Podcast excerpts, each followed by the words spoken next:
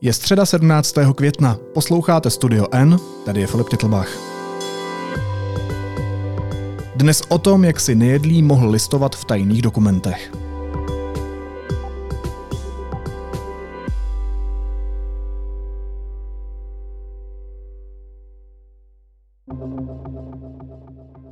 Po konci mandátu Miloše Zemana vychází na povrch další detaily, které popisují, jak na hradě úřadovali prezidentovi muži. Podle společného zjištění deníku N a Respektu se mohl Zemanův poradce Martin Nejedlý během své desetileté mise seznamovat s utajovanými dokumenty. Umožnila mu to totiž přímo kancelář prezidenta republiky. Podrobnosti proberu s reportérkou deníku N Zdislavou Pokornou. Zdíšo, vítej, ahoj. Ahoj Filipe, děkuji moc za pozvání.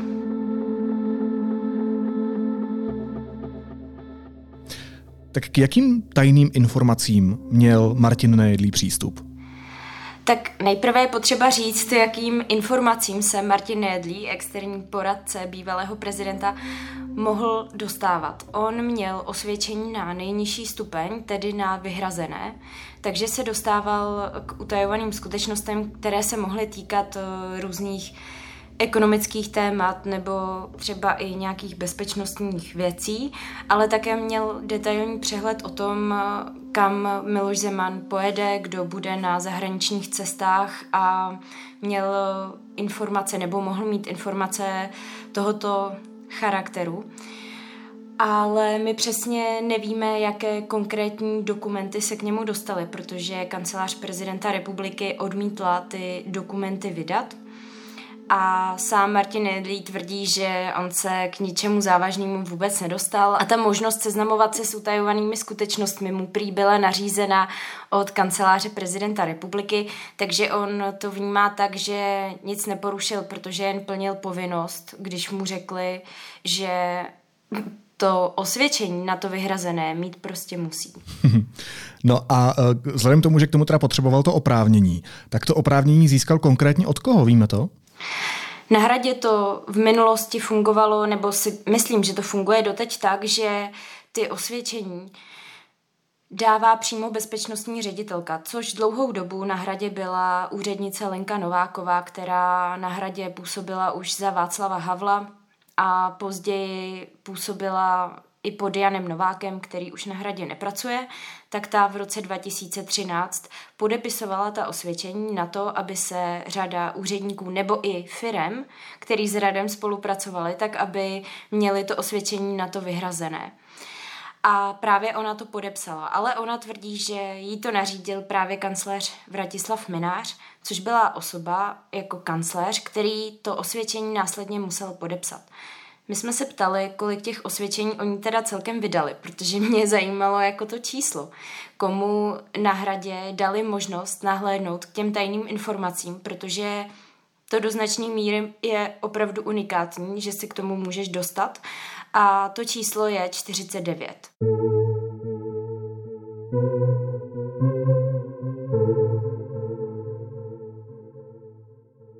Započítává se do toho i Vratislav Minář, i další lidi, kteří prostě na tu prověrku nedosáhli, tak aspoň si nechali podepsat tento papír. U Martina Nejedlého je problém ten, že podle zákona se tady k tomu osvědčení může dostat osoba, která nutně ke své práci potřebuje uh, moc nahlídnout do těch tajných dokumentů. Ale Martin Nedlí, když si připomeneme jeho desetiletou misi na hradě, tak neměl pracovní smlouvu a neměl žádný oficiální zařazení na hradě. Nikdo vlastně nevěděl, co tam dělá a pracovně právní vztah s hradem oficiálně neměl. Takže kdybychom se na to koukli z tohohle hlediska, tak to, že to osvědčení získal, může být dle mého trochu na hraně, protože on tam pracovní právní smlouvu prostě neměl oficiální a nebyl zaměstnán hradem. Takže to je problém a Vratislav Minář zaměstnán byl stejně tak Jan Novák, takže u nich eh, to prostě vysvětlení mělo, u něj moc ne. Jinými slovy říká, že tam nebyl zaměstnaný, ale zároveň patřil k nejlíp informovaným lidem na hradě. Tak Martin Nédlí jako poradce Miloše Zemana se dostával na ty nejklíčovější zahraniční cesty, především do Ruska, kam Miloš Zeman cestoval za Vladimírem Putinem. Například v roce 2017, kdy letěli do Soči, to byla doba, kdy hrad velmi loboval za to, aby ruský hacker byl vydán z Česka právě do Ruska a ne do Spojených států. Takže to byla jedna z těch agent, která se v roce 2017 zřešila v Rusku. A kromě Miloše Zemana právě na jednání s Vladimírem Putinem seděl i Martin Nédlí. A já teda musím podotknout, že dostat se na jednání, kde jsou nejbližší Putinovi poradci, Miloš Zeman a jeho poradce, tak není vůbec jednoduchá věc. Je to unikátní, že on se tam fakt dostal a je to daný tím, že on má přímý kontakt na Putinova poradce Ušakova, má s ním blízký vztah, takže takhle se tam dostal. Ale to nebyla jediná schůzka. Oni společně s Vratislavem Minářem lítali se Zemanem na důležitý zahraniční cesty. Teď mě třeba napadá další cesta v roce 2017 na Expo, která byla ve Větnamu a potom v Kazachstánu, což se určitě všichni vzpomenou na pověstnou misi v Kazachstánu, kde společně s minářem lobovali za výstavbu, výstavbu těch elektráren a přimlouvali se za firmu Liglas Trading, což se později ukázalo, že to byla akorát uh, past. A máme z toho vlastně do dneška v Kazachstánu velkou ostudu, takže on měl nejen přehled o tom, kam Miloš Zeman jezdí, ale eh, měl i možnost se seznamovat s některými věcmi, které mu chodily jako prezidentovi, protože on jako prezident nemusel mít bezpečnostní prověrku, takže pokud tam bylo něco v tomhle režimu, tak se s tím mohl seznamovat. On samozřejmě popírá, že by se seznamoval s jinými věcmi, které by byly třeba v režimu tajný nebo důvěrný, protože to by automaticky porušil zákon. Takže to říká, že s tím se nikdy neseznamoval. Nicméně, kdyby to potvrdil, tak se vlastně přizná, že páchal trestný čin, takže proč by to dělal? Já teda musím přiznat, že jsem osobně docela napětě čekal na tohle období, až Miloši Zemanovi skončí mandát a začnou vyplouvat na povrch další a další detaily z toho, jak to těch posledních deset let na hradě vypadalo. A já jsem říkal v úvodu, že na tohleto zjištění, to znamená na to, že Martin Nejedlý měl přístup k utajovaným dokumentům, jste e, přišli, nebo jsme přišli společně e, s týdeníkem Respekt. Konkrétně se na tom pracovala ty od nás a Ondřej Kundra. Jak jste na to vlastně přišli? Společně s Ondrou, Kundrou a Respektem jsme požádali o poskytnutí informací na základě informačního zákona, kde jsme se poté ptali i na to, kdo všechno další tohle osvědčení měl, podepsané od, ty, od Lenky Novákové. A potom jsme se snažili popsat i to, jak obecně nakládání stejnými informacemi na hradě probíhalo, protože to je taky velká neznámá. Jak to tam celé bylo, já vím, že je to často omílané téma, ale je to strašně důležitý, aby fungování tohohle charakteru, nakládání stejnými informacemi prostě v prezidentském úřadu běželo tak, jak má. Což si myslím, že je teď velký problém pro nové vedení hradu, které musí uh, veškerý ten nepořádek v tom bezpečnostním odboru narovnat a je to fakt velký problém, protože Miloš Zeman měl kolem sebe lidi, kteří uh, když to teda vztáhneme na Martina Nejedlého, tak eh, měl čilé kontakty s Moskvou a s blízkými lidmi kolem Putina a když eh, sdílel informace, které se mohly týkat eh, nějakých tajných věcí právě tady s těmito lidmi, tak právě proto mohla být ohrožena bezpečnost České republiky, nebo když se ty informace mohly dostávat k Vratislavu Minářovi nebo k Janu Novákovi, tak to prostě problém byl a ohrožovalo to nás všechny. Takže proto si myslím, že to je důležitý to zpětně se snažit popsat, jak to tam fungovalo. A taky popsat to, jestli ty informace tohohle charakteru se dostávaly k prezidentovi včas.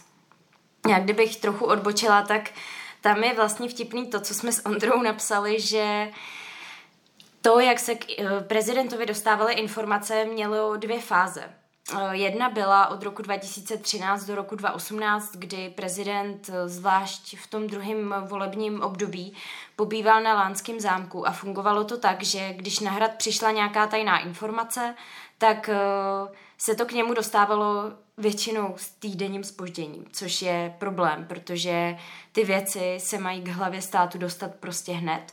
Ale on tím, že pobýval na Lánském zámku a na ten pražský hrad do Prahy jezdil jenom jednou týdně, tak až v ten moment se k němu ty zprávy dostávaly.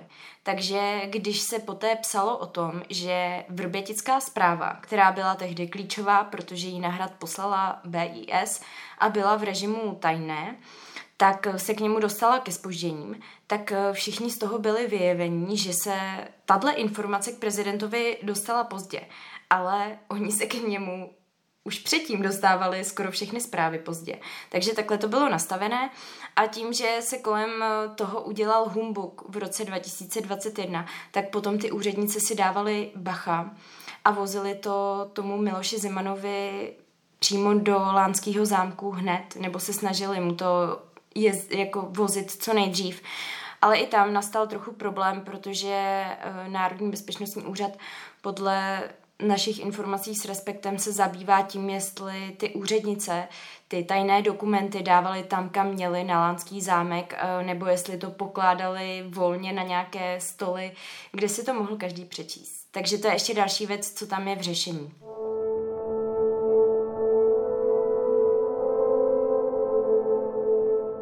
No a když mluvíš o tomhle rozměru, tak vnáší to do celého toho příběhu nějaký kousek eh, pucle do, toho, eh, do té skládačky, která prostě vysvětluje dřívější kauzy, to, že Martin Nejedlý měl přístup k utajovaným dokumentům, jak teď víme, tak to třeba znamená, že to mohl být právě Martin Nejedlý, kdo pozdržel tu zprávu BIS o Vrběticích, eh, která se, jak říkáš, k prezidentovi dostala se spožděním? Bohužel jako jenom máme takový náznaky, že lidé kolem prezidenta věděli, že vrbětická zpráva na hradě je, a že věděli, o čem je. A to je už samo o sobě problém, protože oni vůbec neměli vědět, eh, co v té obálce je, protože na té obálce bylo přímo napsané, že se jedná o dokument, který musí být předán prezidentovi přímo do rukou a neměl ho nikdo otvírat.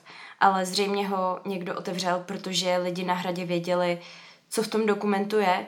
A když se ptáš na Martina Nejedlího, musím říct, že mě to trochu překvapilo, protože jsem si řekla, že to je trochu vtipný, že tady po celou svou desetiletou hradní misi měl tady to osvědčení.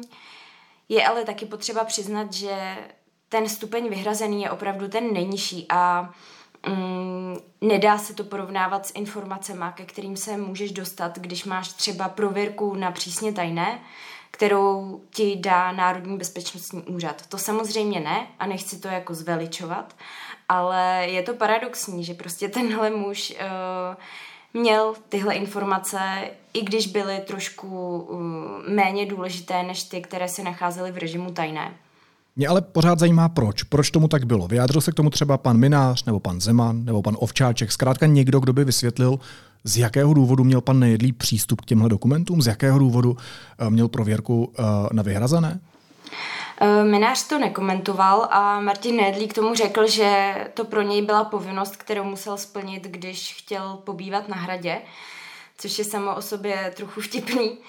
A Miloš Zeman skrze mluvčího Jiřího Ovčáčka to nekomentoval a zase to všechno spláchla voda, jenom je to takový další dílek do skládačky toho, jak to na hradě mohlo fungovat a já chápu, že nejen pro mě, ale i asi pro posluchače, eh, když se teď koukáme na to, jak ten úřad funguje a koukneme se zpětně, jak fungoval dřív, tak eh, já si třeba mnohdy říkám, eh, jak je možný, že se tam některé ty věci děly. A přijde mi to čím dál tím víc neuvěřitelný, ale optikou té doby, kdy se ty problémy řešily a kdy se o nich neustále psalo, tak je to jenom jeden dílek do skládačky toho, jak to tam fungovalo. Pořád ještě mi tam vysí ta otázka, proč. Eh, rozumím tomu, že Martin Nejedlý to komentuje takhle, jak jinak by to taky mohl komentovat. Eh, rozumím tomu, že ostatní to nechtějí komentovat kolem něho, proč by to taky komentovali. Ale jak ty si to vysvětluješ? K čemu mu vlastně tyhle informace mohly být? Já si myslím, že řada těch informací byla pro něj potřeba i z toho důvodu, že každý první týden v měsíci se scházel poradní tým a expertní tým Miloše Zemana v Lánech, kde často byly na stole věci, které byly v nějakém režimu, většinou v tom vyhrazeném, takže on jako člen toho expertního týmu mohl tohle osvědčení požadovat právě z toho důvodu aby mohl na ty expertní porady jezdit. A myslím si, že to je nějaký jeho nastavení, že když je na hradě, tak proč nemít všechno. Takže si myslím, že to nějakým způsobem neřešil, že prostě si řekl, co mu teda ta možnost být na hradě a vládnout společně s Milošem Zemanem na hradě mu může umožnit, tak proč nemít tohle osvědčení. I když si nemyslím, že by mu to dalo nějaký velký jako informační bomby. Tak věc se má teď tak, že uh, Miloš Zeman už na Pražském hradě neúřaduje, už je ve svém bungalovu, jak říká. Uh, jeho muži už tam taky nejsou. Ale mě by zajímalo, jestli, jestli se něco takového děje i kolem Petra Pavla, kolem nového prezidenta. Tak tým kolem Petra Pavla hned po svém příchodu měl na jaře, konkrétně v té první polovině března, velkou práci s tím vším se snažit to tam dát nějakým způsobem dokupy. Když se koukneme na ten tým, tak eh, celá ta organizační struktura na hradě teď prochází velkou změnou. Eh, redukuje se řada pracovních pozic a naopak na hrad přicházejí eh, zajímavé osobnosti, kteří si dali za cíl ten prezidentský úřad nějakým způsobem vrátit tam, kde byl. A oni ví, že na to mají jenom pět let a řada z nich říká, že to je poměrně krátká doba. Ale i tam v tom týmu si můžeme všímat, že to napětí mezi některými lidmi prostě je, protože si myslím, že každý tým kolem prezidenta eh, je zajímavý v tom, že řada lidí se snaží mít na toho prezidenta vliv, protože se tady bavíme o hlavě státu České republiky a je to prostě pro ně zajímavá a lukrativní pozice být na tom hradu a mít nějaký vliv. Takže si myslím, že ty problémy tam postupně bobtnají. Nicméně u předchozích prezidentů to většinou bylo tak, že první rok, kdy byli ve funkci, tak se o nich většinou moc nepsalo, ani o tom týmu, protože ty problémy tam bobtnaly prostě postupně. A přijde mi, že tady to je trochu podobný, že ty lidi který z většiny uh, tam přichází právě za Janou Vohralíkovou, což je nová kancelářka po Vratislavu Minářově, která předtím byla kancelářkou v Senátu u Miloše Vystrčela, tak uh, ona si nahrad uh, vlastně bere lidi, kteří nějakým způsobem jsou experti v těch agendách a společně teď poslední dva měsíce řešili hlavně tu organizační strukturu, aby si tam mohli natáhat víc těch lepších lidí protože řada těch lidí od Miloše Zemana prostě odešla. Jedním z nich je Jan Novák, který právě měl na starosti ten bezpečnostní odbor nebo byl i v čele zprávy Pražského hradu. Takže v tomhle směru si to tam personálně nějakým způsobem sedá a do toho je tam pár lidí, kteří se mezi sebou řežou, když to takhle řeknu, o ten vliv u toho Petra Pavla. Je otázka, jestli on to nějakým způsobem vnímá, nebo jestli se mu chce řešit eh, ty boje, které tam třeba mohou být. Já jako nechci až tak zabředávat do detailů, ale uh, myslím si, že je tam určitě velký pnutí mezi kancléřkou Janou Vohralíkovou a šéfem poradců Petra Pavla uh, panem Richtrem. A myslím si, že to může mít nějakým způsobem uh, nějakou dohru a může se to promítat na některých těch věcech, který teď prezident řeší.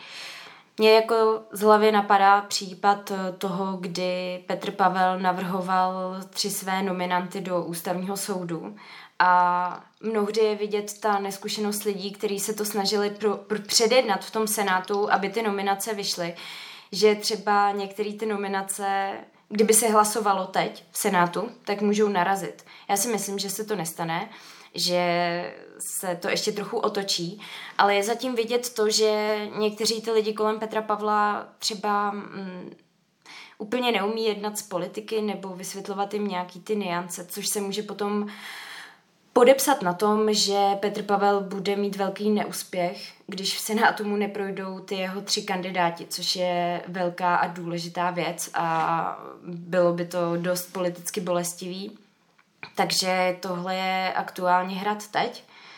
A když se koukneme na bungalov eh, Miloše Zemana, tak eh, ten tam každý týden dojíždí a jeho lidé kolem eh, se snaží prostě přežít, protože si myslím, že Vratislav Minář moc dobře ví, že se mu to taky může krátit, protože těch kaus nejen pro něj, ale i pro Miloše Baláka začíná prostě přibývat a můžou se dostat do velkých problémů ještě. Budeme dál sledovat dění kolem Pražského hradu i kolem bungalovu díky insiderským informacím z Díše Pokorné. Z Díše moc děkuju a měj se hezky. Ahoj. Ahoj Filipe a dík za pozvání. A teď už jsou na řadě zprávy, které by vás dneska neměly minout. Zařazení novin do 21% daňové sazby představuje podle mediálních expertů ohrožení nezávislého tisku. Zvýšení DPH může být devastační především pro regionální tituly. Problém hrozí rovněž celostátním deníkům. Růst mohou naopak dezinformační média. Ukrajina hlásí, že ruské ztráty přesáhly 200 tisíc vojáků. Čísla nelze nezávisle ověřit. Ukrajinci píší obecně o ztrátách a zlikvidovaných. Podle dubnových čísel americké rozvědky je okolo 200 tisíc ztrát, včetně zraněných. Z toho okolo 40 tisíc mrtvých. Míra inflace v Evropské unii v dubnu klesla a dostala se na 8,1% a je nejnižší za poslední rok. Česko je i přes pokles inflace mezi zeměmi, kde ceny rostou nejrychleji. Současné enormní výpadky důležitých léků hodlá ministr zdravotnictví Vlastimil Válek řešit novelou zákona. Platit má už letos na podzim. Pro výrobce by to znamenalo držet měsíční zásobu vybraných přípravků. Materiál kritizují nejen výrobci léčiv a distributoři, ale také lékárníci Unie zaměstnavatelských svazů nebo ministerstvo financí a hnutí SPD pro nadcházející dvoje volby domlouvá spolupráci s Trikolorou. Naopak nápad na společné kandidátky s Rajchlovou stranou pro zavrhlo. I tak podle expertů dochází oproti minulosti mezi podobnými subjekty k posunům směrem k větší spolupráci.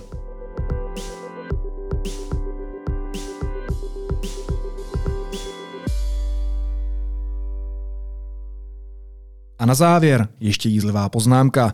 Andrej Babiš se nechal vyfotit na Malostranské a na svých sociálních sítích slavnostně ohlásil, že kvůli drahé naftě začne jezdit metrem.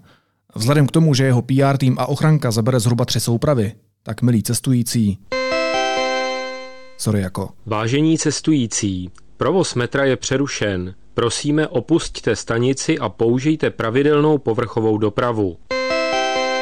Naslyšenou zítra.